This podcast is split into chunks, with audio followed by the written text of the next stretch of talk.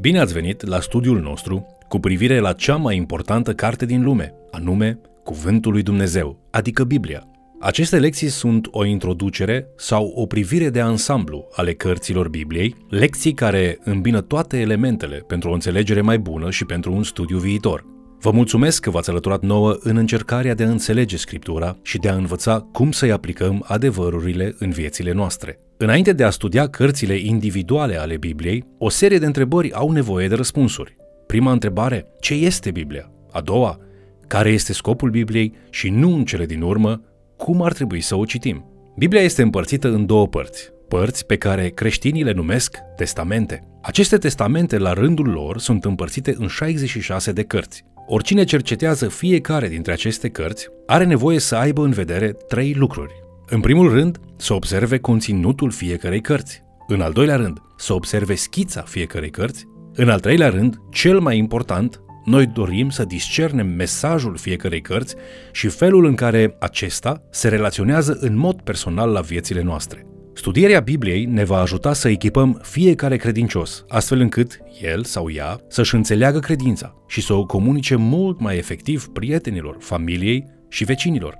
Există o idee destul de comună care afirmă că această lucrare aparține doar păstorilor. Relația noastră cu biserica poate fi concentrată pe ceea ce noi sperăm să obținem pentru noi din partea liderilor noștri. Cu toate acestea, în Efeseni, capitolul 4, în versetele cuprinse între 11 și 13, Apostol Pavel își imaginează o întreagă biserică plină de lucrători care au fost echipați de liderii lor pentru a se implica în lucrare. O biserică întreagă, plină de oameni care, în mod activ, zidesc biserica slujindu-L pe Hristos, împărtășind cu alții cunoașterea lor despre Hristos și ajutându-i pe aceștia să devină creștini mai maturi, mai asemănători cu Hristos.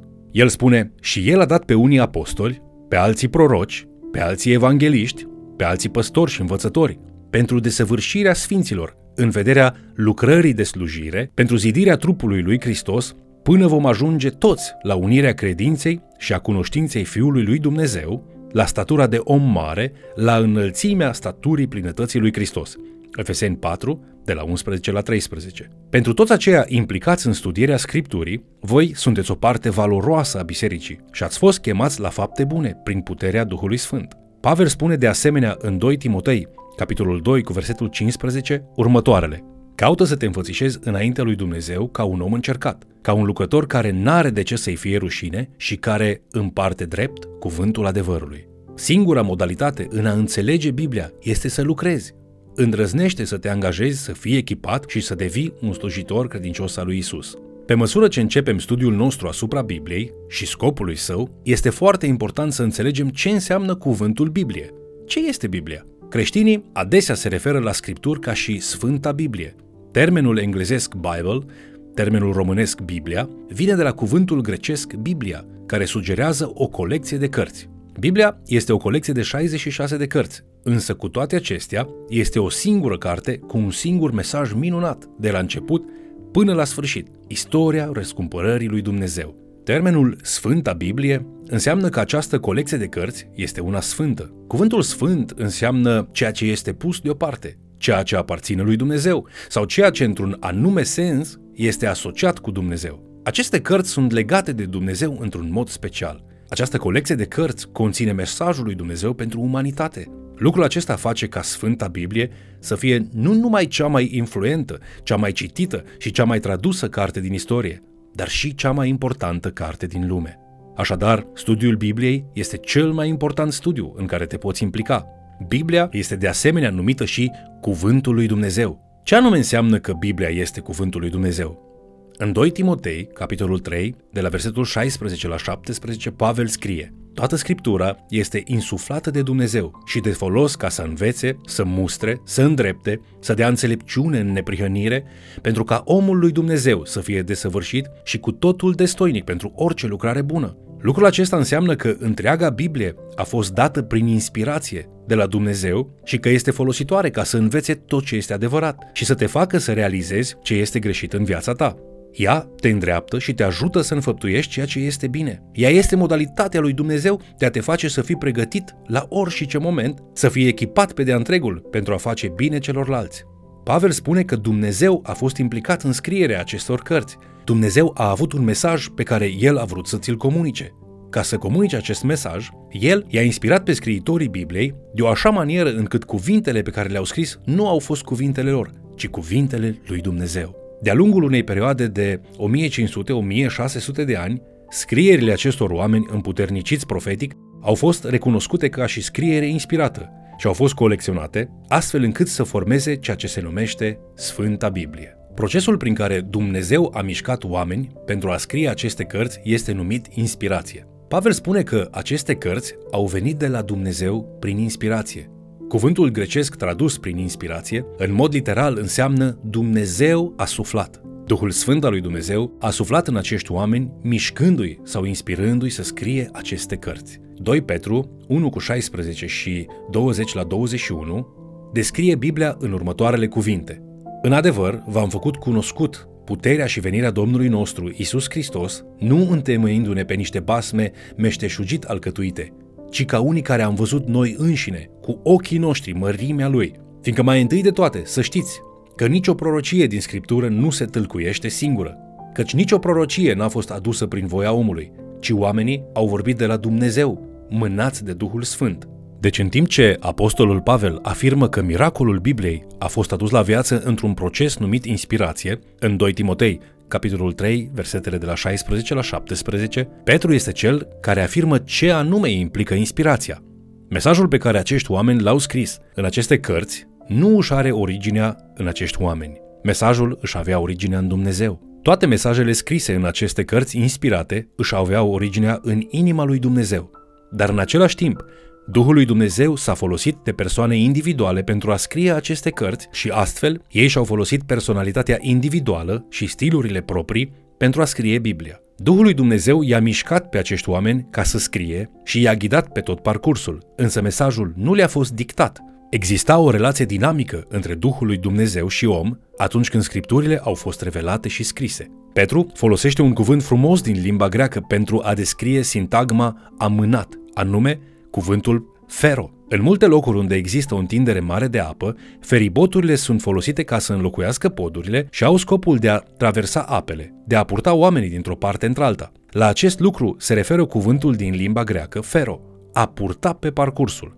Petru spune simplu că Dumnezeu i-a purtat pe acești oameni pe parcurs ca să îi aducă acolo unde El îi voia. Acum, să vorbim despre felul în care este organizată Biblia. Cărțile din Biblie nu sunt plasate în Biblie după momentul în care au fost scrise sau după anii în care au trăit autorii. Cele 66 de cărți sunt organizate având în vedere ce fel de cărți sunt.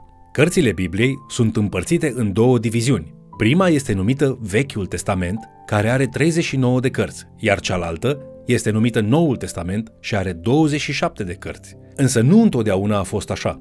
În zilele Domnului Isus, de exemplu, nu exista Vechiul Testament și Noul Testament. Noul Testament nu fusese încă scris, așa că aceste cărți care existau în zilele Domnului Isus erau pur și simplu numite Cuvântul lui Dumnezeu sau Scripturile. După perioada în care a fost scris Noul Testament, ele au fost adunate într-o colecție de cărți și o distinție a fost făcută între Vechiul Testament și Noul Testament.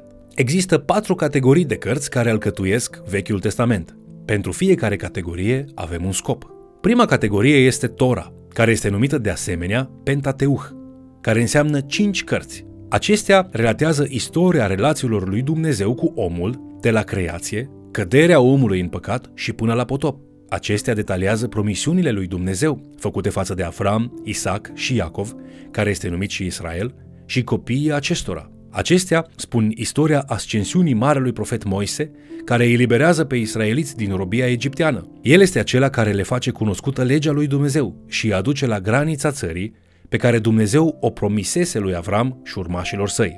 Cele cinci cărți ale Torei sunt urmate de 12 cărți istorice. Aceste 12 cărți istorice detaliază evenimentele importante din timpul lui Iosua, urmașul lui Moise, care i-a dus pe israeliți în țara promisă. Perioada tulbure când judecătorii s-au ridicat ca să conducă poporul. Perioada împăraților care i-au condus pe israeliți și momentul în care israeliții au fost duși în robie în Mesopotamia. Poporul lui Dumnezeu câteodată au ascultat de aceste cinci cărți ale Torei și în alte momente nu au făcut-o. Atunci când ascultau, ei deveneau modele demne de urmat. Atunci când nu ascultau, viețile lor deveneau avertizări ce trebuiau să fie avute în vedere. Cărțile istorice sunt urmate de cărțile poetice. Cărțile poetice sunt mesajul lui Dumnezeu către poporul său, pe măsură ce aceștia încercau să trăiască după cuvântul său în această lume. În aceste cărți poetice, Dumnezeu transmite un mesaj destinat inimii poporului său. De exemplu, în cartea lui Iov, Dumnezeu are un mesaj pentru poporul său atunci când acesta trece prin suferință. În cartea psalmilor, mesajul lui are în vedere toate lucrurile care îți pătrund în inimă atunci când îi aduci închinare. În cartea proverbelor, Dumnezeu învață cum este să trăiești zi de zi în relație cu alți oameni. Cartea Ecleziastul este un mesaj de la Dumnezeu către poporul său atunci când acesta experimentează îndoiala și frustrarea în inima lor cu privire la această lume. Cântarea cântărilor este un mesaj către poporul lui Dumnezeu despre frumusețea și luptele evidente în dragostea umană după voia lui Dumnezeu. În cele din urmă, cea de-a patra categorie este numită profeții. Există două secțiuni, prima, cea a profeților mari, și cea de-a doua, cea a profeților mici. Profeții mari sunt numiți așa nu fiindcă ei ar fi fost superior profeților mici, ci pentru că au avut scrieri mai lungi, pe când cei mici au avut scrieri mai scurte. Noul Testament, de asemenea, conține categorii diferite de scrieri și, după cum am învățat, fiecare categorie își are propriul scop. În Noul Testament există patru tipuri de cărți. Mai întâi de toate, avem patru cărți istorice despre viața și misiunea Domnului Isus, Evangheliile, Matei, Marcu, Luca și Ioan. În al doilea rând, există o carte istorică despre viața și misiunea bisericii primare, numită Faptele Apostolilor. Apoi există o colecție de scrisori de la câțiva dintre apostoli către bisericile creștine, colecție numită Epistole. Sunt două colecții, Epistolele lui Pavel și Epistolele generale, care includ o scrisoare către evrei și scrisori de la Petru, Ioan, Iacov și Iuda. Noul Testament se încheie cu o carte încărcată de simboluri sau o carte apocaliptică, numită Apocalipsa. Aceasta este foarte greu de înțeles. Acum, fiindcă înțelegem cum a fost Biblia organizată și întocmită, trebuie să ne punem întrebarea care este mesajul esențial al Bibliei? Mesajul esențial al cărților Vechiului Testament este acesta. Domnul Isus vine. La început, conform scripturilor, Dumnezeu și omul erau în armonie unul cu celălalt, dar Dumnezeu l-a făcut pe om capabil să aleagă, iar omul a ales să se îndepărteze de Dumnezeu. Fiindcă Dumnezeu nu poate să privească la răzvrătire sau la neascultare, o separare s-a făcut între Dumnezeu și om. Această separare dintre Dumnezeu și om este problema fundamentală pe care o au în vedere scripturile. În Vechiul Testament, Dumnezeu ne spune, o să fac ceva în ceea ce privește această separare. În Noul Testament Dumnezeu ne spune, am făcut ceva în ce privește această separare. Oare voi credeți? Vedeți voi, cărțile Vechiului Testament ne spun că Domnul Iisus vine și că El are să refacă relația ruptă dintre Dumnezeu și creațiunea sa. Noul Testament oferă vestea cea bună. Domnul Isus a venit și a refăcut relația afectată dintre Dumnezeu și om. Două cuvinte din Evanghelia după Marcu sumarizează întreg Noul Testament. Ele se găsesc în Marcu, capitolul 1, cu versetul 9. Isus a venit. În încheiere, Biblia conține 66 de cărți. Sunt 39 de cărți în Vechiul Testament care vorbesc despre restaurarea promisă a relației dintre Dumnezeu și om prin venirea Domnului Isus. Vechiul Testament este alcătuit din patru tipuri de cărți. Tora, cărțile istorice, cărțile poetice și cărțile profetice. Sunt 27 de cărți în Noul Testament care vorbesc despre realizarea venirii Domnului Isus și restaurarea relației dintre om și Dumnezeu. Conține patru tipuri de cărți. Evanghelile despre Isus, cărți istorice, faptele apostolilor, epistolele apostolilor și cartea apocaliptică Apocalipsa. Vă mulțumesc că ați făcut parte din studiul nostru despre cea mai importantă carte scrisă vreodată, Biblia. Învățați și pe alții care sunt interesați să știe mai mult și să înțeleagă cuvântul lui Dumnezeu.